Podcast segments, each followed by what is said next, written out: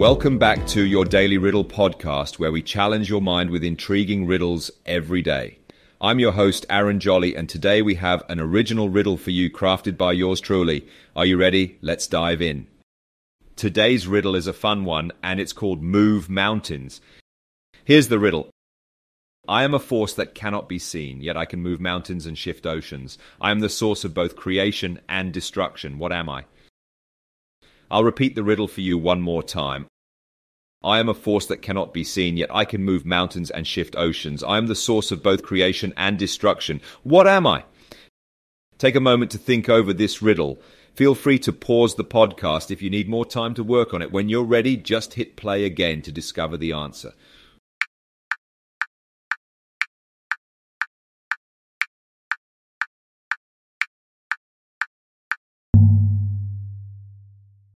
Welcome back. Now let's reveal the answer together. The answer to the riddle is time. Time is an invisible force that constantly moves forward, causing change in the world around us. Over vast stretches of time, it can cause mountains to erode and oceans to change their shape. Time is responsible for both creation and destruction, as it drives the cycles of birth, growth, decay, and renewal.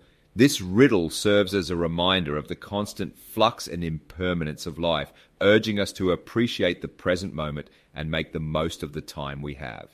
It encourages us to embrace change and growth, understanding that time's transformative power can offer opportunities for learning and self improvement. Just as time shapes the world around us, it also shapes our lives and experiences, providing a canvas upon which we can paint our unique stories, cherish the gift of time, and use it wisely to create a meaningful, fulfilling life. If you enjoyed today's riddle or have your thoughts to share, send us a message on Twitter at Daily Riddle Pod. We'd love to hear from you. That wraps up today's episode of Your Daily Riddle.